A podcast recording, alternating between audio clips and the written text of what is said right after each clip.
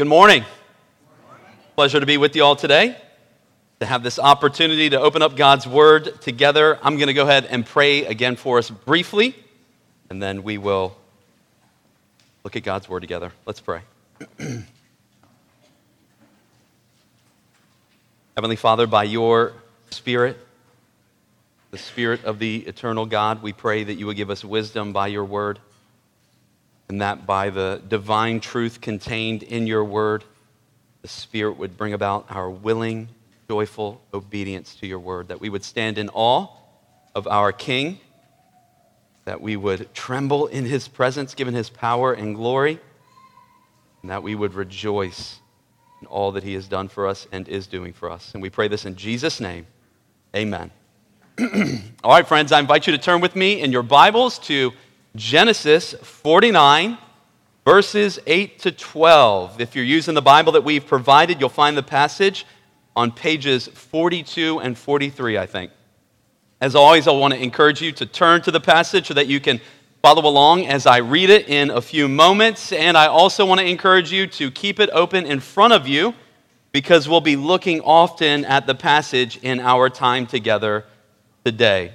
Uh, two weeks ago, we considered the main point of chapters 48 and 49 as a whole, but I wanted to spend another week specifically considering Jacob's blessing on his son Judah.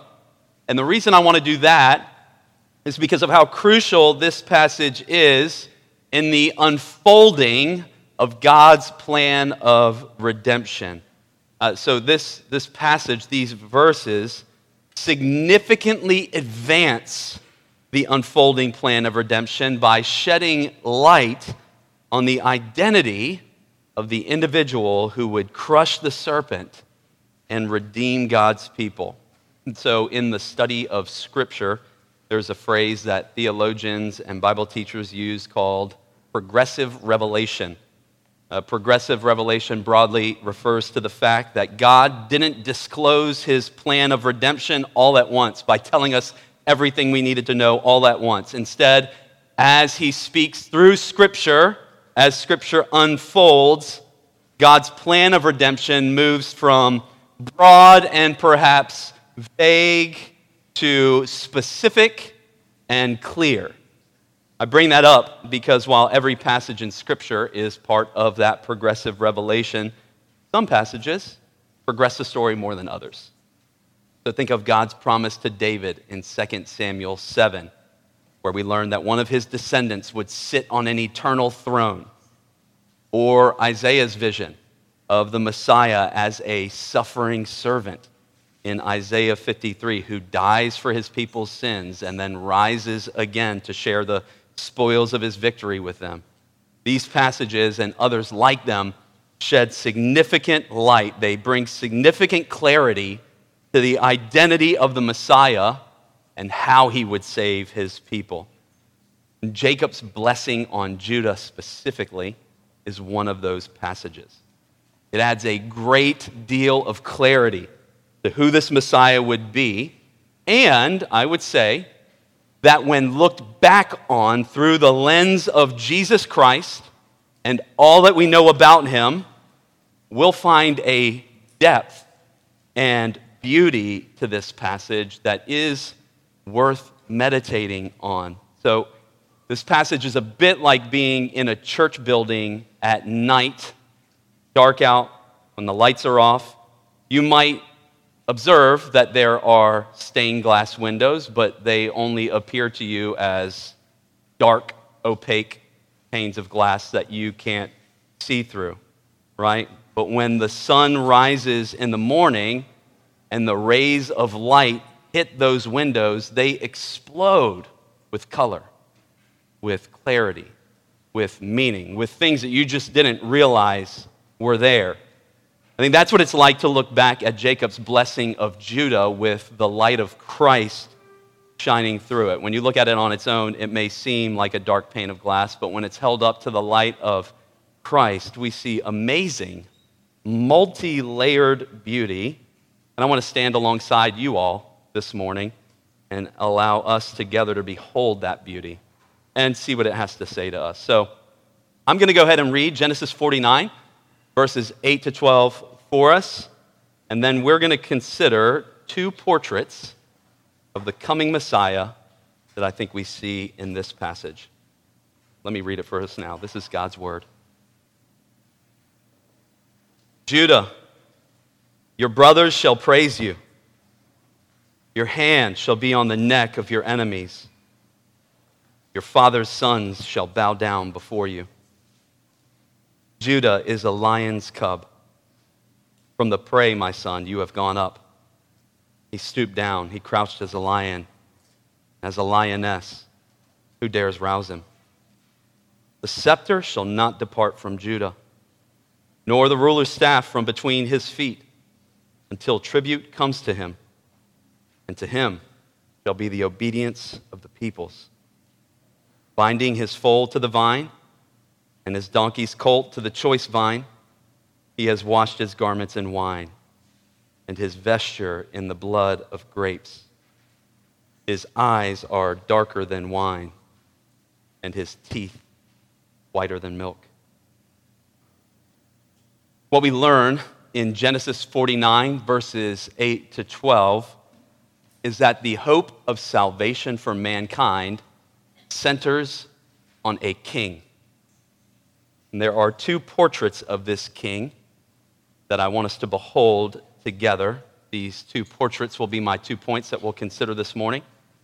Portrait one, in these verses, we see the king who saves. And portrait two, we see the king who conquers. Uh, so let's first behold the portrait of the king who saves. And to truly behold it, I think we have to understand why this passage is so significant and how it clarifies God's plan of redemption. We need to go back to Genesis 3:15 again, which we've done many times throughout Genesis.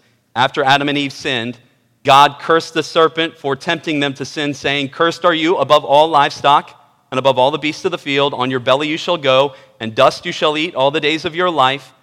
I will put enmity between you and the woman, and between your offspring and her offspring.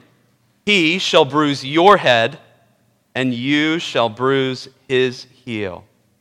So the woman will have an offspring, and there will be enmity, opposition between the woman's offspring and the serpent and his offspring. So there will be people who align themselves with the serpent, surprisingly, who believe the serpent's lies and who reject God's purposes and who oppose the offspring of the woman. But this offspring of the woman will crush or bruise the serpent along with all those who align with the serpent.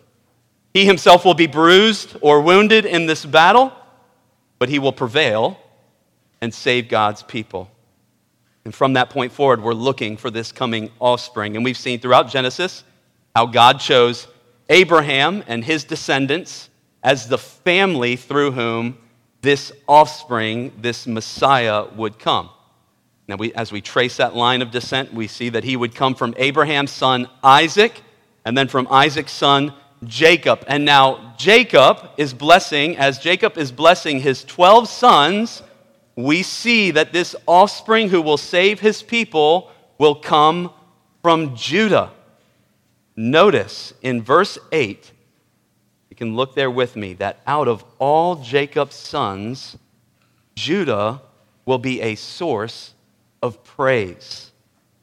He will be praised by his brothers, and that praise will come from his victory over his enemies. I want you to notice how similar the language here is to Genesis 3:15. Just as the offspring of the woman would crush the serpent's head and all who've aligned with him, so Judah's hand will be on the neck of his enemies. Later in the Old Testament, we'll see further predictions of this offspring saying that he'll crush the foreheads of Moab.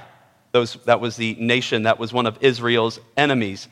These promises and these images crushing the head, hand on the neck, crushing the foreheads. These are all tied together. God's promised redemption will come through the seed of the woman. From the tribe of Judah will come an offspring who will save his people by crushing the serpent and the serpent's offspring. And as a result of that, his brothers will bow down to, him. If you've been tracking with our series in Genesis, you see how Judah has taken Joseph's place. We probably thought Joseph is clearly the chosen one because of all the things that he did right and because of how awesome he was in ruling Egypt and because of the fact that his brothers bowed down to him. But Joseph is just foreshadowing this Messiah, and we see through Jacob's blessing on Judah that it's Judah, in fact, and the tribe of Judah to whom all the other nation, uh, all the other tribes of Israel will bow down, and they will bow down to him because through him will be the one who conquers his enemies. His brothers will bow down to him. Not only that, he will be ferocious like a lion in verse 9. And then in verse 10, we see, look there with me, he will be a king. The scepter shall not depart from Judah, nor the ruler's staff from between his feet, until tribute comes to him, and to him shall be the obedience of the people. The word for people there is nations. This is envisioning a king who does not just rule over Israel, but over all nations on earth. And from this point forward, the eyes of the nation of Israel were fixed on Judah. When would this king come? And who would he be? Fast forward about 800 years. We're going to speed scrub through 800 years of Old Testament history. And it appeared as though this king had come. From the tribe of Judah came one son of Jesse, King David. Think of David's reign as the king of Israel. David received praises from his brothers, often leading the people of Israel in praise as the author of numerous psalms, which would have been uh, written and sung together for the people of, people of Israel to praise the living God. His brothers also bowed down to him and honored him because David's hand, broadly speaking, was on the neck of his enemies. He even seems to perfectly fulfill the hopes of the promised king as he literally crushes the head of who? Kids. Whose head does David crush? Bridget. Who? There's another one individual. What famous ba- in what famous battle does David crush the forehead of one of his enemies? Cooper. Goliath. He slings the stone. Stone sinks into Goliath's forehead, and Goliath collapses to the ground. If you are a faithful Israelite who is uh, well aware of the scriptures, and you're waiting for a king who's going to come, who's going to crush the foreheads of Israel's enemies, you're like, boom, the Messiah's here. This is him. And during his reign, he won widespread victory over Israel's enemies. And yet, we know David wasn't the ultimate fulfillment of God's promise in Genesis 3 and here in Genesis 49. And we know that because God promised in 2 Samuel that one of David's descendants would be the king who would sit on an eternal throne. From David would come a king from whom the scepter would not depart. It would be that king who would crush the serpent and save his people from their enemies. It would be that king before whom his people would bow and sing his praises. It would be that king who would win the obedience of the nations. And that king has come in the person of Jesus Christ. Recall that Matthew traces for us Jesus' genealogy where we learn that Jesus is a descendant of Judah and of David.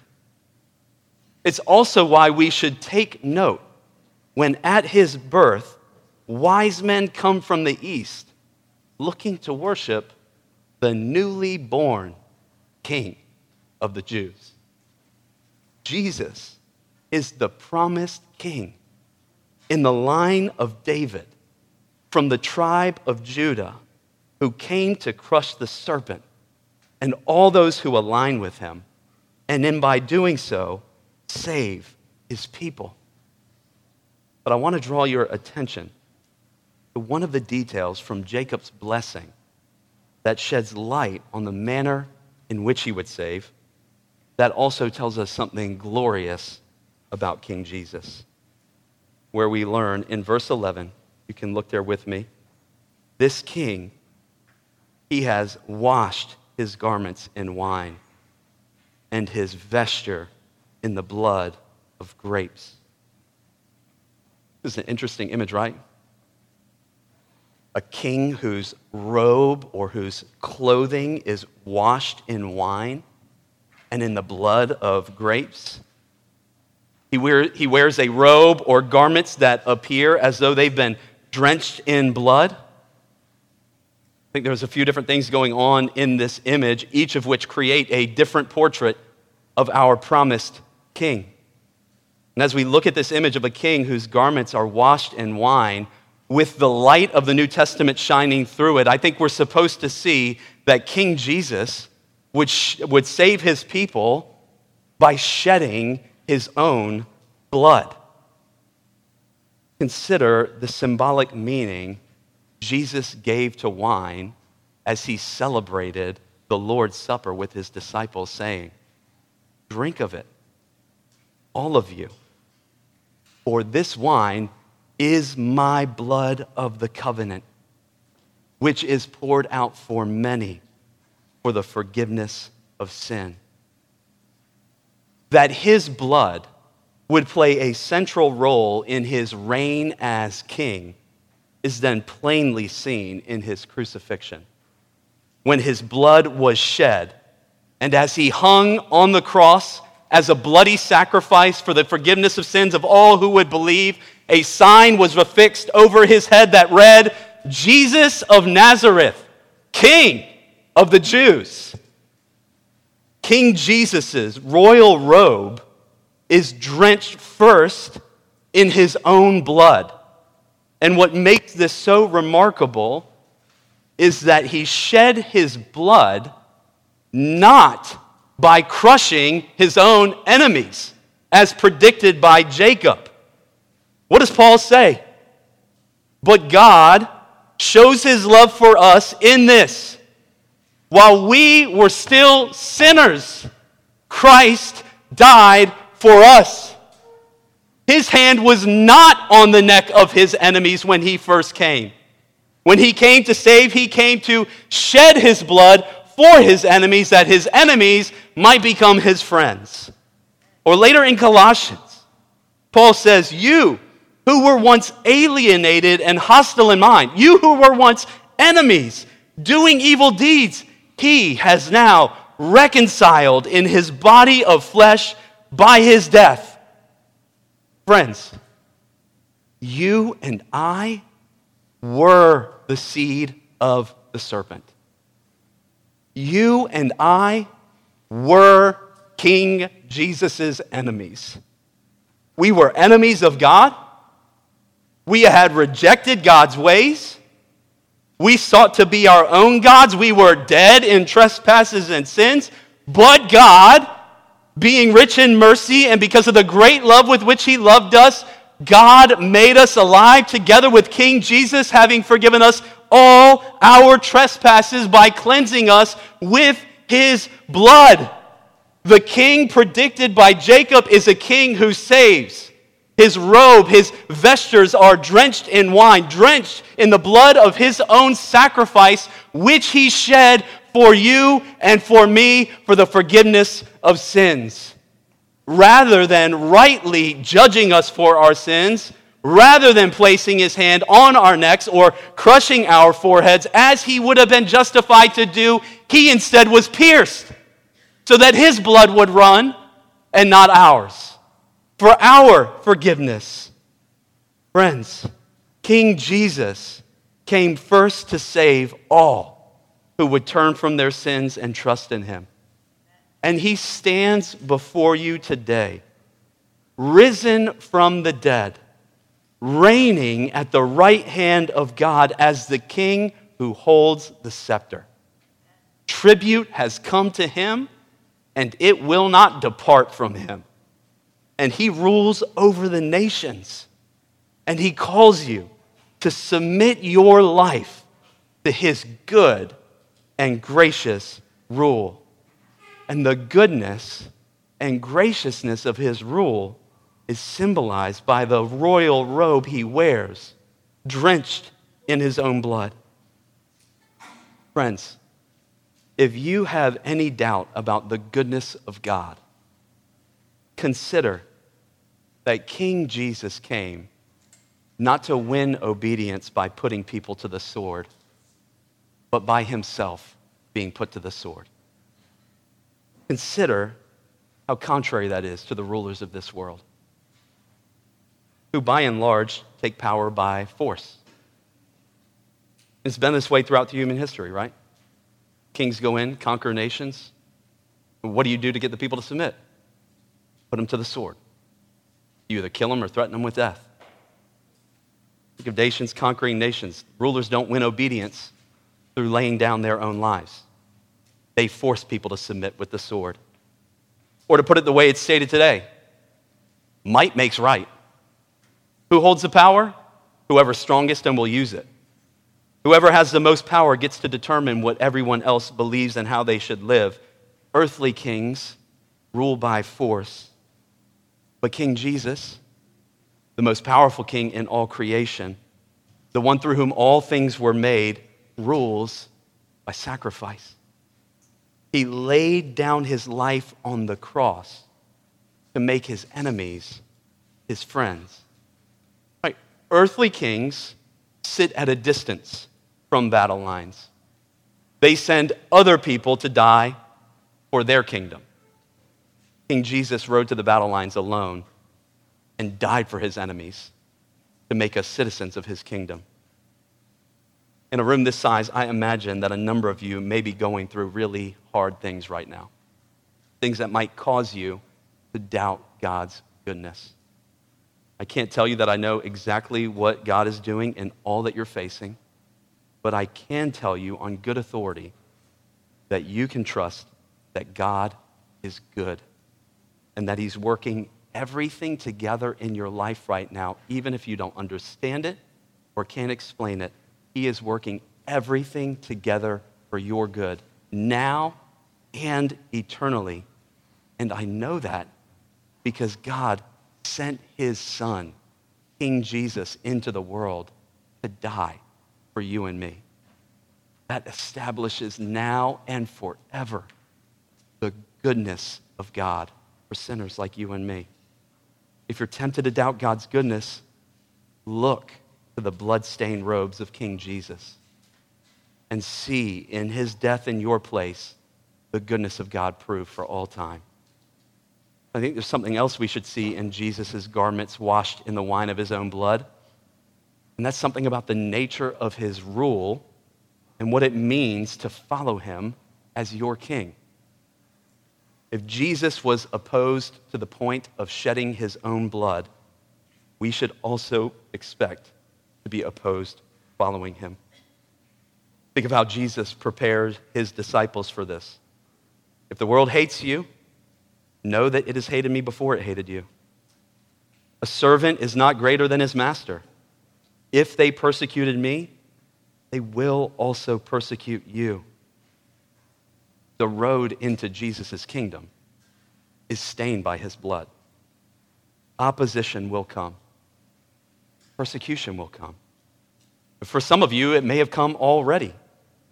But as fearful as that opposition may be, we can face it with confidence because the king who died for us is the same king who rose for us and is the same one who promised that all who trust in him would also one day rise to, to everlasting life. If we are to enter Jesus' kingdom, we will, in some sense, walk that same path. First comes the cross, then comes the crown. We can take heart as we endure the cross because the King who saves is also the king who keeps all who trust in him. But we not only see in our passage a portrait of the king who saves, we also see a portrait of the king who conquers. In his death on the cross, Jesus not only died to save his people, but he also began his work of conquering Satan, the great serpent he came to crush. I want you to think again of Colossians 1. We, we looked at this two weeks ago, looking at this passage, he, where Paul says that in Jesus' death on the cross, Jesus canceled the record of debt that stood against us with its legal demands. This he set aside nailing it to the cross. He disarmed the rulers and authorities, Satan and all who are aligned with him, his minions. He disarmed the rulers and authorities and put them to open shame by triumphing over them in him. The power of sin is the law.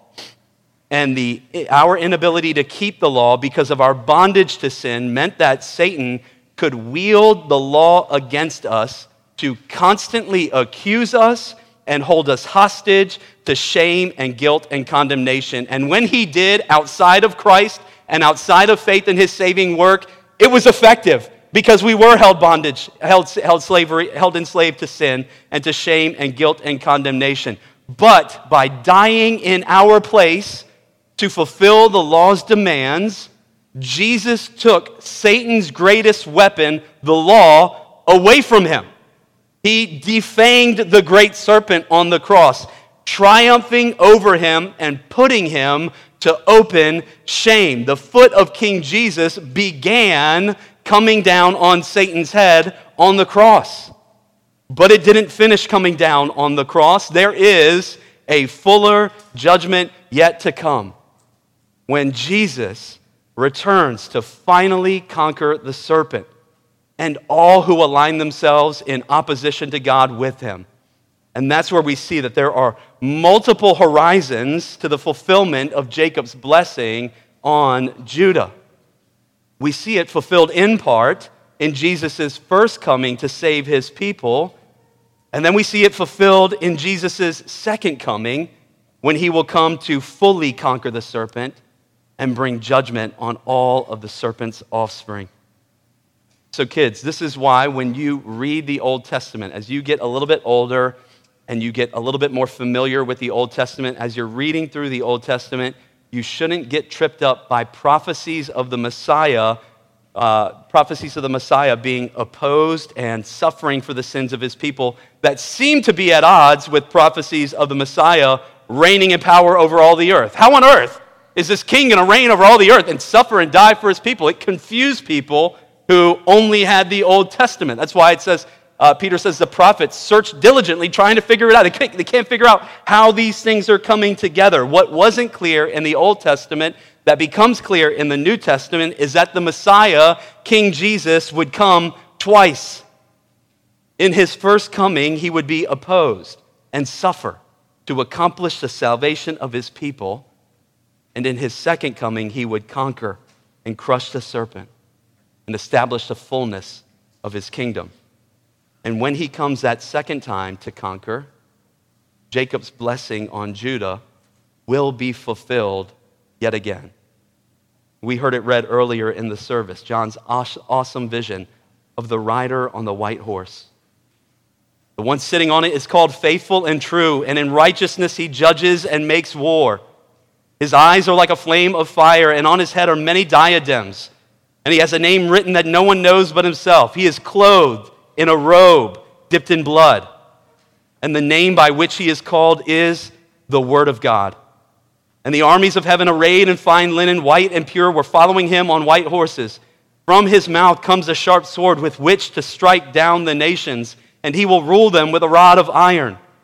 He will tread the winepress of the fury of the wrath of God the Almighty.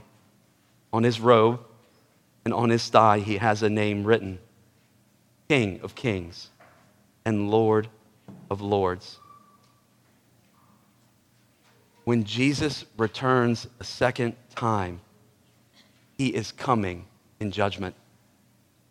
He is coming to conquer. the only one who is worthy to open the scroll, will rise up like the lion of the tribe of Judah and is coming to conquer Satan and all who followed Satan by rejecting God and choosing to live for themselves rather than choosing to repent and trust in Him. And when that day comes, His hand will be on the neck of His enemies. He will crush and conquer the serpent. It's my non Christian friend. This is why Christians want so badly for you to repent, for you trust in Jesus. We're not trying to get control in your life. I, I, what we want is your eternal good, your eternal happiness, your eternal contentment. And it won't come from following your own heart in this life. That will only come by putting your faith in Jesus Christ. And the reason we want so badly for you to repent is because of what we see in Revelation and this prediction of Jacob about Judah's offspring. All of us have sinned against God, and because God is a perfect judge, he will not let our sin go unpunished. He has promised to cleanse the world of evil and all who do evil. In his mercy, he has made a way for us to be forgiven through, the faith, through faith in Jesus. But if we fail to take God up on that offer, all that awaits is judgment. Jesus is coming to judge the living and the dead. Jesus is clear. We don't know when that day will come. It could be any day, it could be today. And we have to take him seriously at his word.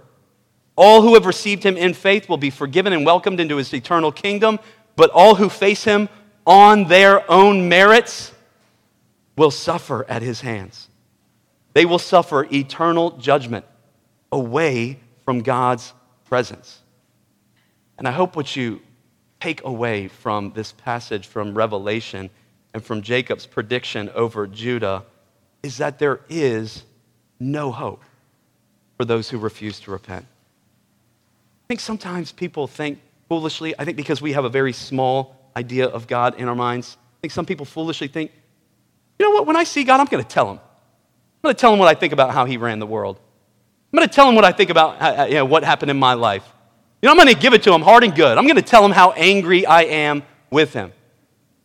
Friend, that won't happen. That will not happen. When Jesus comes in judgment, there is only one person who will be speaking, and it is the Word of God. And that Word will silence every mouth on earth. And then every knee will bow in heaven and on earth.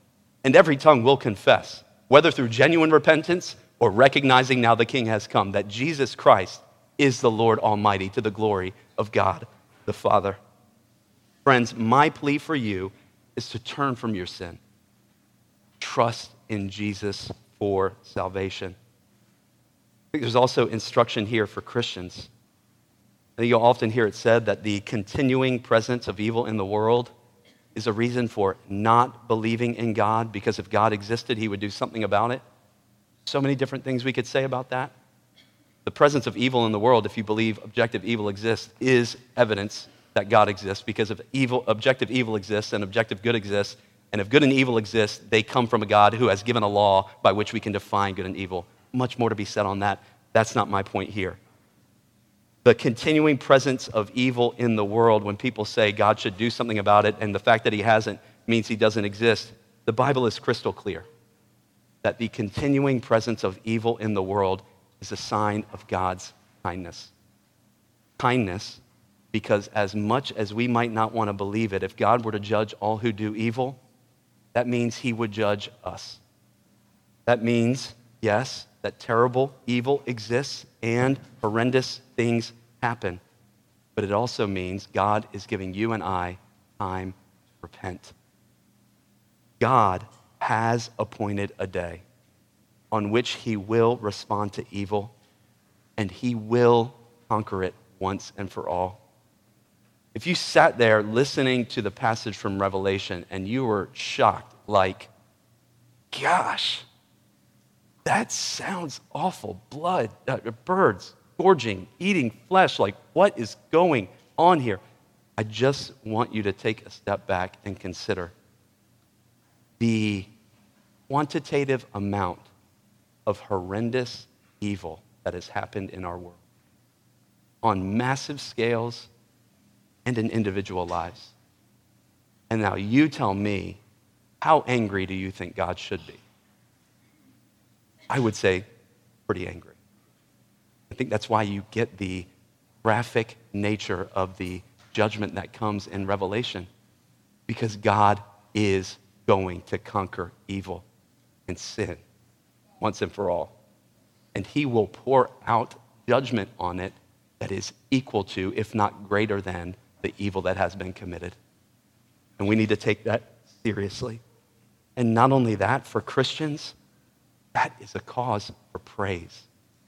It's a cause for praise right now because we know that evil and all who do evil and who refuse to turn to God have an expiration date. Those who do evil will not always reign. Those who trample on others will be held accountable. The dark clouds will one day be pierced by the glorious King of light. King Jesus will finally conquer the serpent and all who aligned with him against God. And when he does, he will bring us into his kingdom, which we also see in this passage is a kingdom marked by abundance. And we see that abundance foreshadowed also in Jacob's blessing. The garments stained with wine not only symbolize his saving work and his conquering of evil, trampling the winepress of the fury of the wrath of God, but it also symbolizes the abundance we will experience in God's kingdom. To say that his garments are washed in wine is to say that in his kingdom, the finest of wine will be so plentiful that it could be used for the most common of purposes, like washing clothes. I mean, I, am not going to talk about alcohol almost never in, in, in sermons, right? It's just not something I normally do. But I mean, I don't know how many of you are going to buy fine bottles of wine and just dumping them into your washing machine to wash your garments in them. Like, yeah, this is, this is like priceless stuff. I don't, I, don't, I don't need to pay any attention to how much this costs. It's just flowing everywhere in his kingdom. Go do your laundry in it. It's just used for common purposes. Jesus came to bring abundant blessings to God's people. What did he say in John's gospel? I came that they may have life and have it abundantly.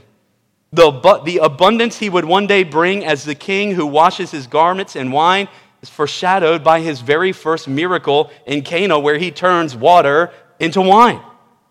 But we also see in Revelation a glorious prediction of the abundance of his kingdom.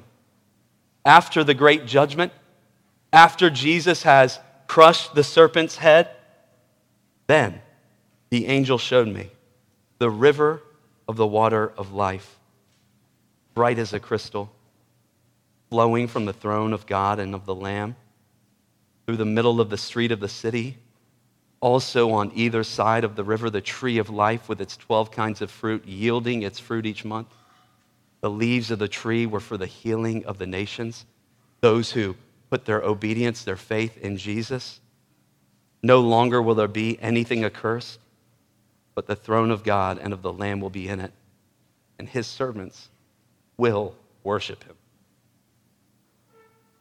Judah, your brothers will praise you. They will bow down to you. They will see his face, and his name will be on their foreheads, and night will be no more. They will need no light of lamp or sun, for the Lord God will be their light, and they will reign forever ever. Friends, that kingdom is coming. Our king reigns. In his blood-stained robes, he reigns. The lion of the tribe of Judah reigns. The one before whom all will bow and praise him reigns. And that kingdom that he has prepared for you and me is coming.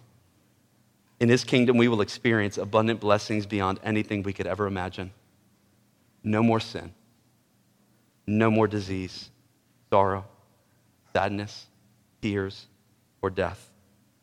The Lord will dwell with us, and we will drink from the water of the river of life, and we will worship and bow down to him all our days.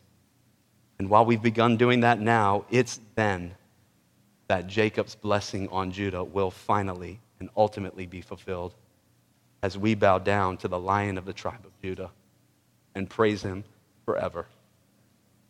And these abundant blessings are offered to you today if you would turn in faith to Jesus Christ.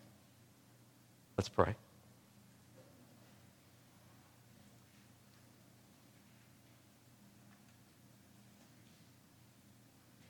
Lord Jesus, we thank you for being the type of king who lays down his life for his people. By your death on the cross and by your spirit, helping us to behold the cross and the empty tomb, help us to walk in a manner worthy of the calling to which we've been called. We pray that you would come soon and very soon to conquer evil and to bring about this kingdom of abundance in your presence. Yet while you delay, we pray that you would be pleased to save many. We ask this in Jesus' name. Amen.